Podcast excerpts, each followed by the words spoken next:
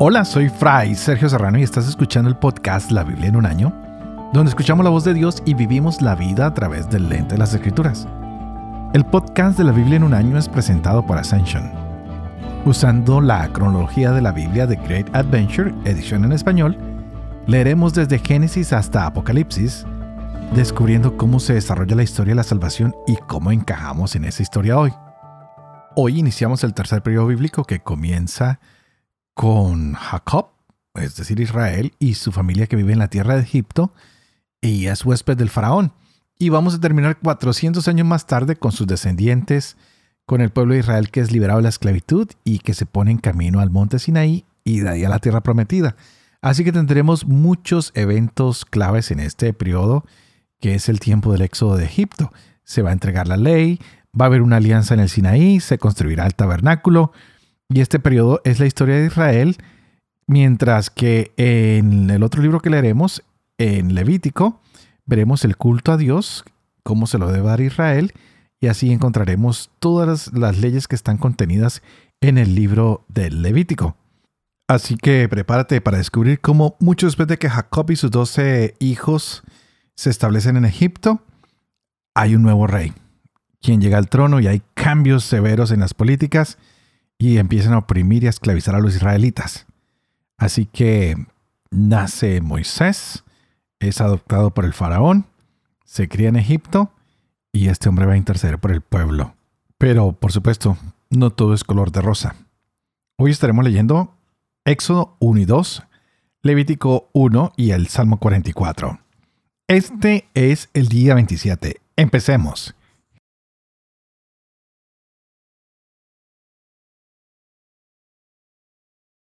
Éxodo capítulo primero. Estos son los nombres de los israelitas que fueron a Egipto con Jacob, cada uno con su familia. Rubén, Simeón, Leví, Judá, Isaacar, Zabulón, Benjamín, Dan, Neftalí, Gad y Aser. Los descendientes de Jacob eran setenta personas. José estaba ya en Egipto. Luego murió José y todos sus hermanos y toda aquella generación pero los israelitas eran fecundos y se propagaban. Se multiplicaban y hacían muy fuertes y llenaban el país. Surgió en Egipto un nuevo rey que no había conocido a José, y dijo a su pueblo, Miren, el pueblo de Israel es más numeroso y fuerte que nosotros. Actuemos sagazmente contra él para que no siga multiplicándose, no sea que en caso de guerra se alíe también él con nuestros enemigos luche contra nosotros y se marche del país. Entonces le impusieron capataces para oprimirlos con duros trabajos, y así edificaron para el faraón las ciudades de depósito, Pitom y Ramsés. Pero cuanto más los oprimían, tanto más se multiplicaban y crecían, de modo que los egipcios llegaron a temer a los israelitas. Los egipcios esclavizaron brutalmente a los israelitas, y les amargaron la vida con dura servidumbre, con los trabajos del barro, de los ladrillos, del campo y con toda clase de servidumbre. Los esclavizaron brutalmente. Además, el rey de Egipto dijo a las parteras de las hebreas, una de las cuales se llamaba Cifra y la otra Púa. Cuando asistan a las hebreas, fíjense bien. Si es niño, mátenlo. Si es niña, que viva. Pero las comadronas temían a Dios y no hicieron lo que les había mandado el rey de Egipto, sino que dejaban con vida a los niños. El rey de Egipto llamó a las comadronas y les dijo, ¿Por qué han hecho esto y dejan con vida a los niños? Respondieron las comadronas al faraón. Es que las mujeres hebreas no son como las egipcias. Son más robustas y antes que llegue la comadrona ya han dado a luz. Dios premió a las comadronas. El pueblo se multiplicaba y se hacía más fuerte. Y a las comadronas, porque temían a Dios, les concedió descendencia. Entonces el faraón ordenó a todo su pueblo. A todo recién nacido, arrójenlo al río, pero a las niñas déjenlas con vida. Un hombre de la casa de Leví tomó por mujer a una hija de Leví la mujer concibió y dio a luz un hijo, y viendo que era hermoso, lo tuvo escondido durante tres meses, no pudiendo esconderlo por más tiempo. Tomó una cestilla de papiro, la embadurnó con betún y pez, metió en ella al niño y la puso entre los juncos a la orilla del río. La hermana del niño se apostó a lo lejos para ver lo que pasaba. Entonces la hija del faraón bajó a bañarse al río mientras sus doncellas se paseaban por la orilla del río. Ella divisó la cestilla entre los juncos y envió una criada para que la recogiera. Al abrirla, vio que era un niño que lloraba. Se compadeció de él y exclamó, Es un niño de los hebreos. Entonces la hermana del niño dijo a la hija del faraón, ¿Quieres que vaya y llame una nodriza hebrea para que te críe el niño? Vete, le contestó la hija del faraón. Fue pues la joven y llamó a la madre del niño. Y la hija del faraón le dijo, Toma ese niño y críamelo, que yo te pagaré. Tomó la mujer al niño y lo crió. Cuando creció el muchacho, se lo llevó a la hija del faraón, que lo adoptó y lo llamó Moisés, diciendo, Del agua lo he sacado. Un día, cuando Moisés ya era mayor, fue a donde estaban sus hermanos y vio sus duros trabajos. Vio también como un egipcio golpeaba a un hebreo, a uno de sus hermanos. Miró a uno y a otro lado, y no viendo a nadie, mató al egipcio y lo enterró en la arena. Cuando salió al día siguiente, estaban riñendo dos hebreos, y dijo al culpable, ¿Por qué pegas a tu compañero? Él respondió, ¿Quién te ha nombrado jefe y juez sobre nosotros? ¿Piensas matarme como mataste al egipcio? Moisés tuvo miedo, pues se dijo, Ciertamente la cosa se sabe. Cuando el faraón se enteró de lo sucedido, buscó a Moisés para matarlo. Moisés huyó de la presencia del faraón y se detuvo en el país de Madián, donde se sentó junto a un pozo. El sacerdote de Madián tenía siete hijas que fueron a sacar agua y llenar los abrevaderos para dar de beber al ganado de su padre. Pero vinieron unos pastores y las echaron. Entonces Moisés se alzó, las defendió y abrevó su ganado.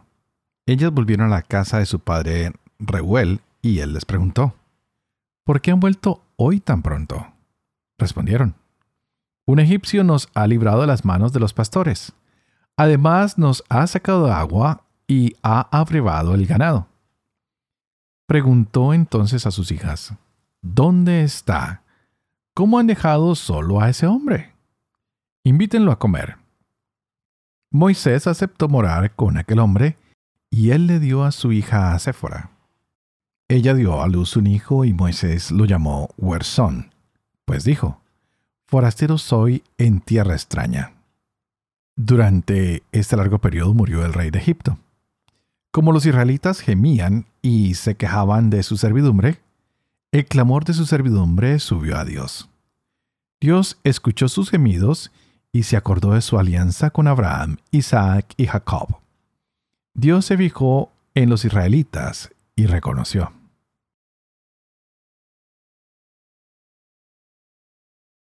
Levítico capítulo 1 Yahvé llamó a Moisés y le habló así desde la tienda del encuentro. Di esto a los israelitas.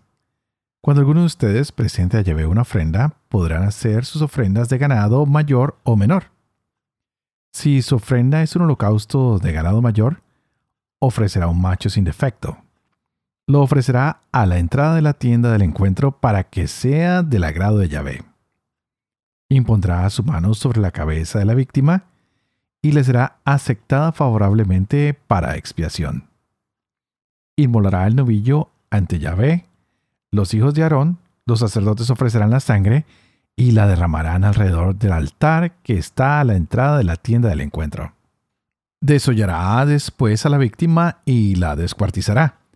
Los hijos de Aarón, los sacerdotes, pondrán fuego sobre el altar y echarán leña al fuego. Luego los hijos de Aarón, los sacerdotes, dispondrán las porciones, la cabeza y la grasa encima de la leña que se ha echado al fuego del altar. Él lavará con agua las entrañas y las patas, y el sacerdote lo quemará todo en el altar. es un holocausto, un manjar abrazado de calmante aroma para Yahvé. Si su ofrenda es un holocausto de ganado menor, de ovejas o cabras, ofrecerá un macho sin defecto. Lo inmolará al lado septentrional del altar ante Yahvé, y los sacerdotes hijos de Aarón derramarán la sangre alrededor del altar. Luego lo despedazará en porciones.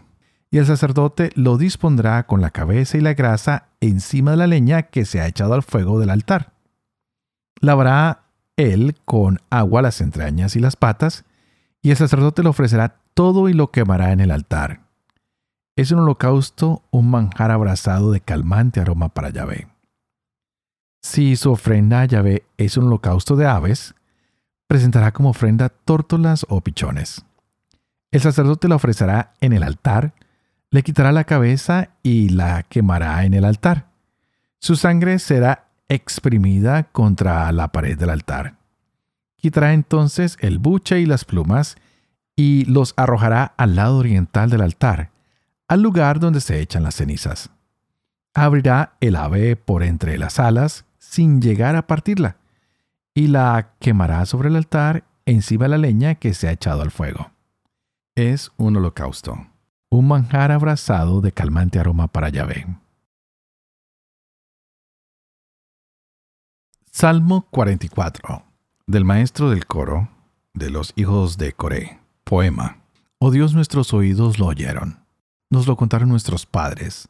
La obra que hiciste en su tiempo antiguamente, con tu propia mano. Para plantarlos a ellos, desposeíste naciones. Para ensancharlos, maltrataste pueblos. No conquistaron la tierra con su espada, ni su brazo les dio la victoria fueron tu diestra y tu brazo y la luz de tu rostro, pues los amabas. Tú solo, Rey mío, Dios mío, decidías las victorias de Jacob. Por ti hundíamos a nuestros adversarios. En tu nombre pisábamos a nuestros agresores. No ponía mi confianza en mi arco, ni mi espada me hizo vencedor. Tú nos salvabas de nuestros adversarios, cubrías de vergüenza a nuestros enemigos. En Dios nos gloriábamos a diario, celebrando tu nombre sin cesar. Y con todo nos rechazas y avergüenzas. No sales ya con nuestras tropas. Nos haces dar la espalda al adversario. Nuestros enemigos saquean a placer. Nos entregas como ovejas de matadero. Nos desperdigas en medio de los pueblos. Vendes a tu pueblo sin provecho.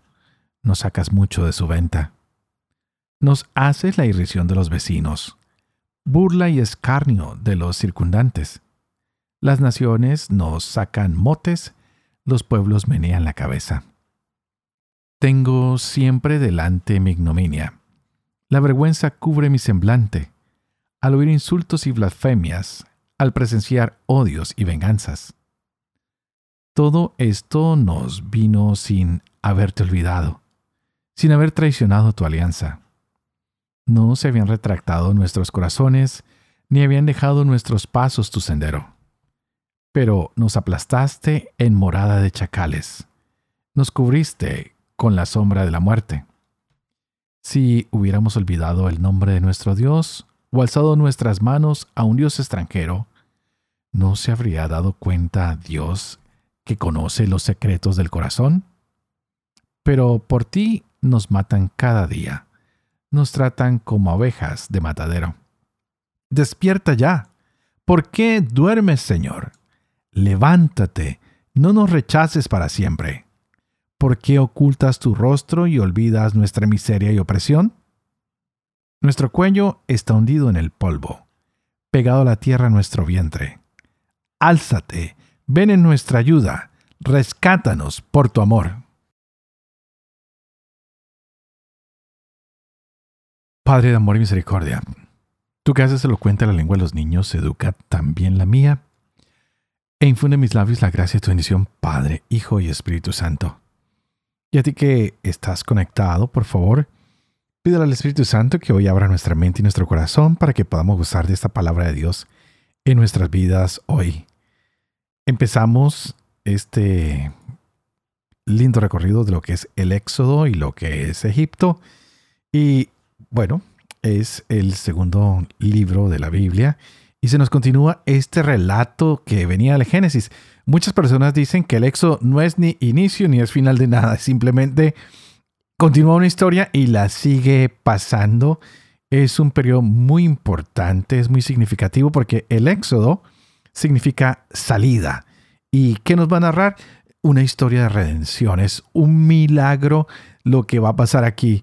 Un pueblo que está esclavizado y que espera la liberación y que llega finalmente el que los puede ayudar, el que los va a caminar, pero no es él el que los lleva, sino es Dios el que los va a llevar de la mano. Algo que no podemos olvidar siempre y que quiero recordar, ojalá lo pudiera recordar en cada uno de nuestros días de estudio bíblico, de lectura de la Biblia, es que siempre el protagonista, siempre, siempre, siempre, siempre, siempre, siempre, el protagonista es Yahvé, es Dios, no hay ningún otro. Los demás son personajes eh, principales o secundarios, pero siempre el protagonista es Dios. Hoy, el personaje que más se ha nombrado pues es Moisés. Se presenta como la figura que es sobresaliente en el libro Lexo. Así que estamos llamados a oírlo en todas estas narraciones. Ah, en estas narraciones hemos visto cómo hoy ah, Moisés está ubicado en Egipto, como es un hebreo y cómo él llega a palacio. Algo interesante. ¿Cuál es el tema principal? Israel está en Egipto. ¿Qué pasa? Hay un nuevo faraón. Con ese nuevo faraón, el pueblo de Israel cae en esclavitud y ahora es perseguido. Quieren matar a, los hijos varones, pero también tenemos el heroísmo de dos mujeres, las comadronas que tienen temor de Dios y que deciden ah, ignorar lo que les ha dicho el faraón. Ellos prefieren escuchar lo que Dios les ha dicho. Así que los primeros versículos de este libro, lo que hemos leído hoy, nos han conectado con lo que veníamos trayendo en el Génesis y nos presenta una vez más la lista de los primeros que llegan a Egipto y pasan rápidamente los años, ¿no? Pasaron rápido y ahora se nos encuentra a este personaje que, que es muy peculiar, que es salvado por las aguas, a Moisés. Pero recordemos rápidamente José había muerto y sus hermanos quedan allí, quienes también mueren, y ah, empieza el tiempo de la esclavitud. El pueblo empieza a clamar y Dios no se hace el sordo. Y aunque este nuevo faraón quiera acabar con el pueblo, los planes de Dios son totalmente diferentes. ¿Cuántas veces eh, no nos damos cuenta de que eso es verdad en nuestras vidas? Aunque las cosas sean adversas, el Señor no nos suelta de la mano, siempre está con nosotros, aunque viene la persecución, aunque vienen los momentos de crueldad, aunque hay algo en contra de nosotros por nuestra raza, por nuestro color, por nuestro lenguaje, Dios está ahí y no nos suelta la mano porque Dios es un Dios fiel para con todos. Me encantó hoy en esta lectura ver el heroísmo de estas dos mujeres que no permiten que esta maniobra política funcione. Estas mujeres son héroes, heroínas, que ofrecen toda, toda su voluntad a Dios y se convierten en un ejemplo elocuente para todos nosotros en este tiempo en que tenemos que defender la vida más que nunca, desde la concepción hasta el momento de morir de manera natural. Hoy podemos aprender que hay que temer y respetar a Dios que hay que tenerle obediencia a Él. Y si somos obedientes a Él, ¿qué hace Dios? Nos recompensa. A estas mujeres las recompensó. Y no se quedó sin un premio su gran esfuerzo. Así que aunque la política nos diga una cosa, aunque las leyes de los hombres quieran ir en contra de las leyes de Dios, nosotros tenemos que demostrar con claridad que somos obedientes a Dios y que lo que nos hace surgir es Dios y nada más que Dios. Así que este libro Lexo es un libro de gran salvación. Nos muestra redención, nos revela cómo Dios va a liberar a su pueblo, que aunque esté en pecado, Dios no lo olvida y que quiere ayudarlo. Aunque el pueblo tenga malos y desordenados deseos, Dios no lo abandona. Así que tú que me estás oyendo, no olvides el amor que Dios te tiene. No olvides que Él tiene una gracia sobreabundante y que Él te puede liberar de cualquier esclavitud, de cualquier manera de, de opresión que tú estés viviendo en estos momentos. Si tú estás oprimido, esclavizado por algún vicio, por alguna situación, por alguna tristeza, por algún rencor, por algún odio, hoy Dios puede liberarte.